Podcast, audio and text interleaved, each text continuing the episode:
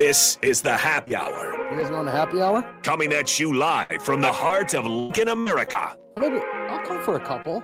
Here are your hosts, Nick Sainert.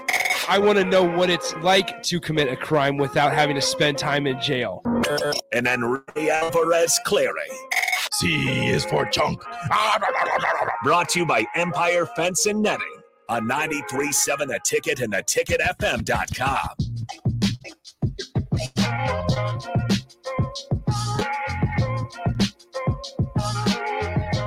Welcome into the show. Happy Wednesday.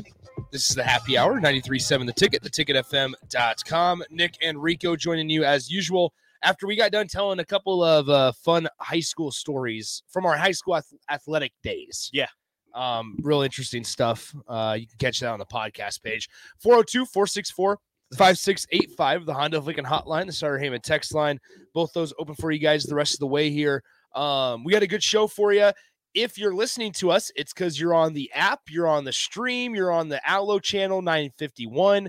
Uh, wherever you may be listening to us from, we appreciate it as uh, the Royals are currently on the FM dial, but uh, nowhere else. So we're on the stream, we're on the app, we're on the website, we're on everywhere except 93.7 FM, the dial. Yes. So uh, we got a good show for you guys. We're going to be joined by the voice of Husker softball, Nate Rohr, coming up in about 10, 15 minutes or so as uh, Husker softball, led by Rhonda Revelle, is uh, in first place, or excuse me, in second place now Yes. of the Big Ten Conference, as Northwestern is now in first place of the uh, the conference standings for Big Ten softball. But Huskers with another 30 win season. You'll remember last year they won 40 games. Um, so I mean, it's just a couple years of, of sustained success for Husker softball. So we'll talk to the voice, Nate Rohr of uh, the Husker softball team, coming up in about 15 minutes or so. I would They're- say after a concerning start, but Yeah. you know, it's it's they were they were putting in uh, they were facing some of the, the top tier talent in the entire nation to start Yeah. the season, and it set them up for for where they are now. They they saw what they needed to work on. They realized what needed to be fixed, and and they they fixed it. I mean, they swept Indiana up in Bloomington this last weekend. Well, and that's and so I mean we kind of dove into it a little bit yesterday, and this is not to gripe on like Husker baseball because I don't think they, they don't deserve to be griped on. Um, but when when you look at I mean just the differences, Husker softball, they participated in a loaded front half of their schedule, loaded non-con, where they were playing top top ten team after top ten team. Uh, week after week in the early parts of the season. Well, Husker baseball, yes, they played Vanderbilt and Ole Miss, and that's right, but those are the only two top 50 RPI teams that they have faced off against. And I remember when we had Nate Nate on earlier at the start of the year, he was saying like, listen, they might lose to an Oklahoma State, and they did. They might lose to uh, whoever it may be. However, no, two things. It's going to boost their RPI if they're on the the edge of a regional berth. That is. And number two, that's only going to improve their ability when they're facing the Big Ten talent because every team that they faced in the non con that was obviously ranked in the top 10 is only going to be better than Hus or the, the teams they face uh, in the Big Ten conference slate. So unfortunately, Nate's schedule cleared up a little bit tonight because their match against Creighton was supposed to be at 6 p.m. tonight. There's severe weather that's on the horizon for Lincoln and the surrounding areas. I mean, that's so, what they say. Yeah, that's what they say. I haven't seen anything. So we'll see if so they ended up canceling uh, the Creighton game before the Blue Jays could drive on down here. Mhm. So now the next time out for Husker softball is going to be on Friday when they host Wisconsin for a three game set. So we'll talk to Nate here in about uh, 12 minutes or so. 90s night and a scrunchy giveaway. Scrunchies are big for the female crowd. Scrunchies coming back. Does Ellie Um, wear scrunchies? She has them. She Doesn't wear them. No, just ponytails. She's a big Okay. pony girl. Are Um, you are oh, you, you can get a free general admission ticket with a football spring game ticket on Saturday. good?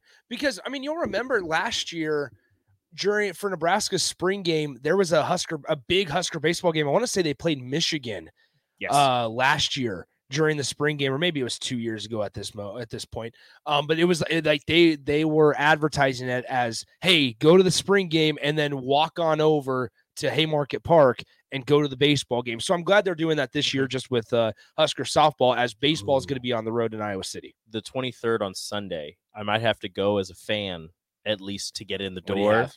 A visor giveaway. big visor guy I love visors. I don't own any, but I just I just love them. I think I love the way they look. I think it'd be tough. So I don't obviously don't have long flowing hair. Yeah. Um, I think if I grew my hair I out, think- it'd look a lot I was gonna better. say I think you need to have long flowing hair to to pull off a visor. about flowing. I just get poofy. Well, yeah, yours is curly and I think it'd poofy. look great. And then then they have then they travel to Northwestern the weekend after. yeah. Who so is it's a first great in the conference? Yeah, it's a great uh great two two weekend stretch for Nebraska softball to cement themselves um into uh NCAA tournament possibly Wait. get themselves ready for uh, the Big Ten tournament. Byron says the baseball series was Rutgers, and we got that was the series that they got swept. Oh, That's right, Byron. Thank you, thank you. I don't know why I thought it was Michigan. Maybe I ouch. misthinking, but Byron, thank you. So it was Rutgers, and uh, yeah, that was a Yeah, that wasn't a good people, time. People wanted to forget about. That was one that people wanted to forget. Yeah, because it was a weird weekend because it was two hand touch football and Nebraska baseball gets swept by Yeah. Rutgers. Yeah, that's right. So It's Uh, once again, 402 464 5685, the Honda Lincoln hotline, the starter Heyman text line. So Nate will come on here, and Nate Rohr, that is, will come on the show here in about 10 minutes or so and, and give us the lowdown on Husker softball as they are, I mean, knock on wood here, that uh, they are heading towards another postseason berth yes. um, and some some success in a in a in a conference tournament. So,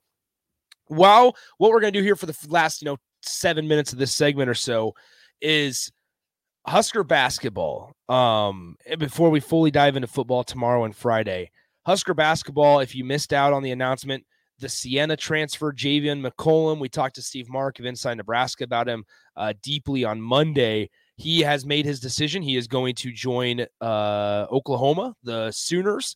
He was down to Oklahoma, Nebraska, and maybe South Florida. I guess was listed as a third school, but not really. Weird so- third school. So Javian McCollum, a guy who uh, played had a had a heck of a year for Siena last year, picks the Sooners and former assistant Armon Gates and Doc Sadler Oh, yeah, over Fred Hoiberg. So yeah, people forget that Armon Gates, uh, who left Nebraska at the end of t- uh, 2021, Mhm. was at Oregon last year, and then now leaves Dana Altman's uh, staff, goes to Oklahoma to join Porter Moser and uh, former Husker assistant Doc Sadler as well. Javian McCollum, the 6'2 guard out of Fort Myers, Florida, last season. Played in 27 games, played a lot of minutes, 38, 30.8 minutes averaged Mhm. per game.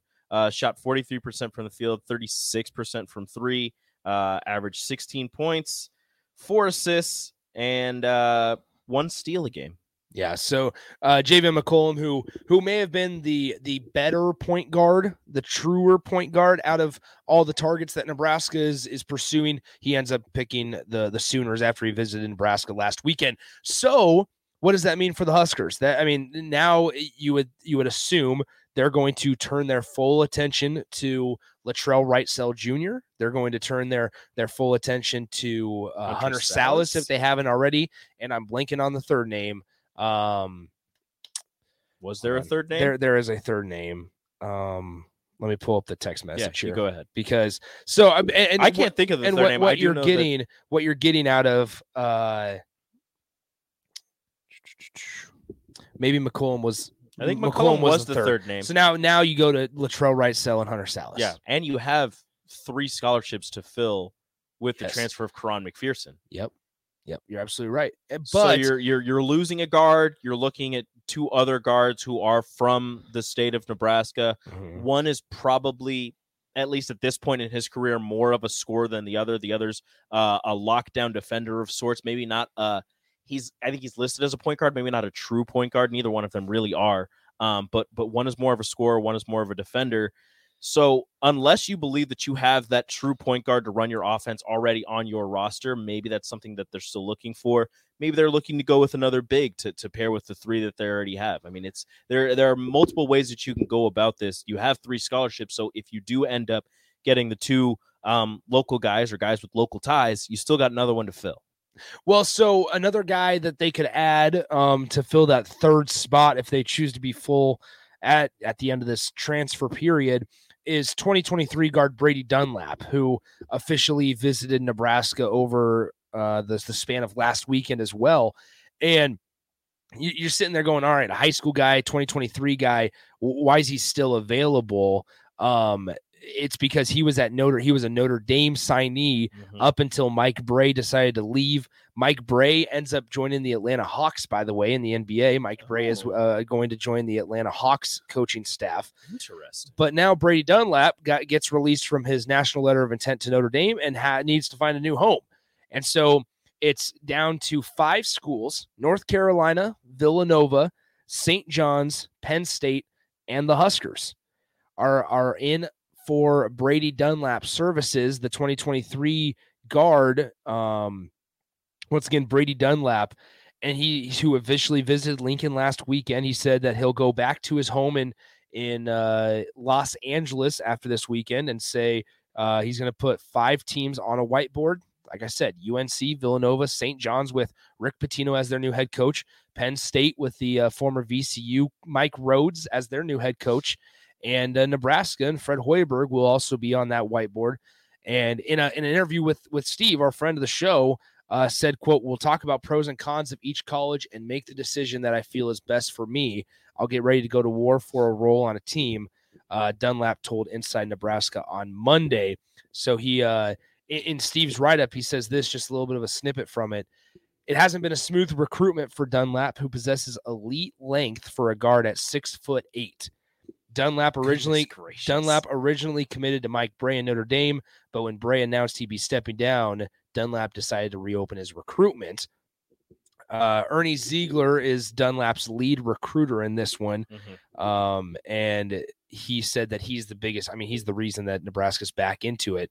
Dunlap said this of Nebraska I think it's trending in the right direction. And I love what Coach Hoiberg is doing, and I love the system he runs.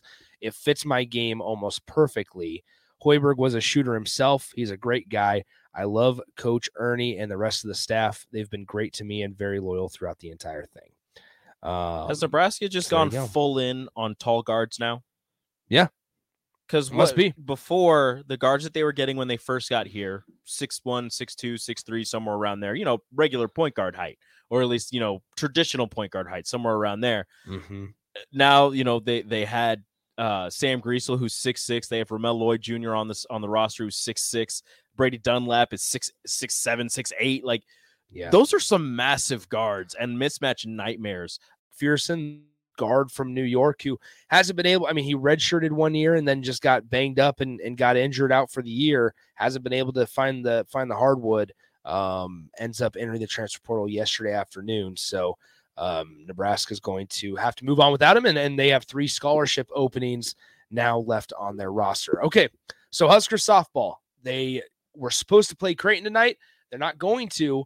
They have a weekend series coming up against Wisconsin. The Husker softball team currently sits, I believe, at 30 and 13 on the year. If I if I remember correctly, um, I'm pulling up their schedule as we I just had it. 30 and 13. Yeah. They're 10 and 4 in the conference. They've won four eight.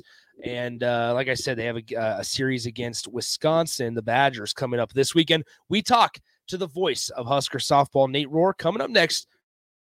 Ticket.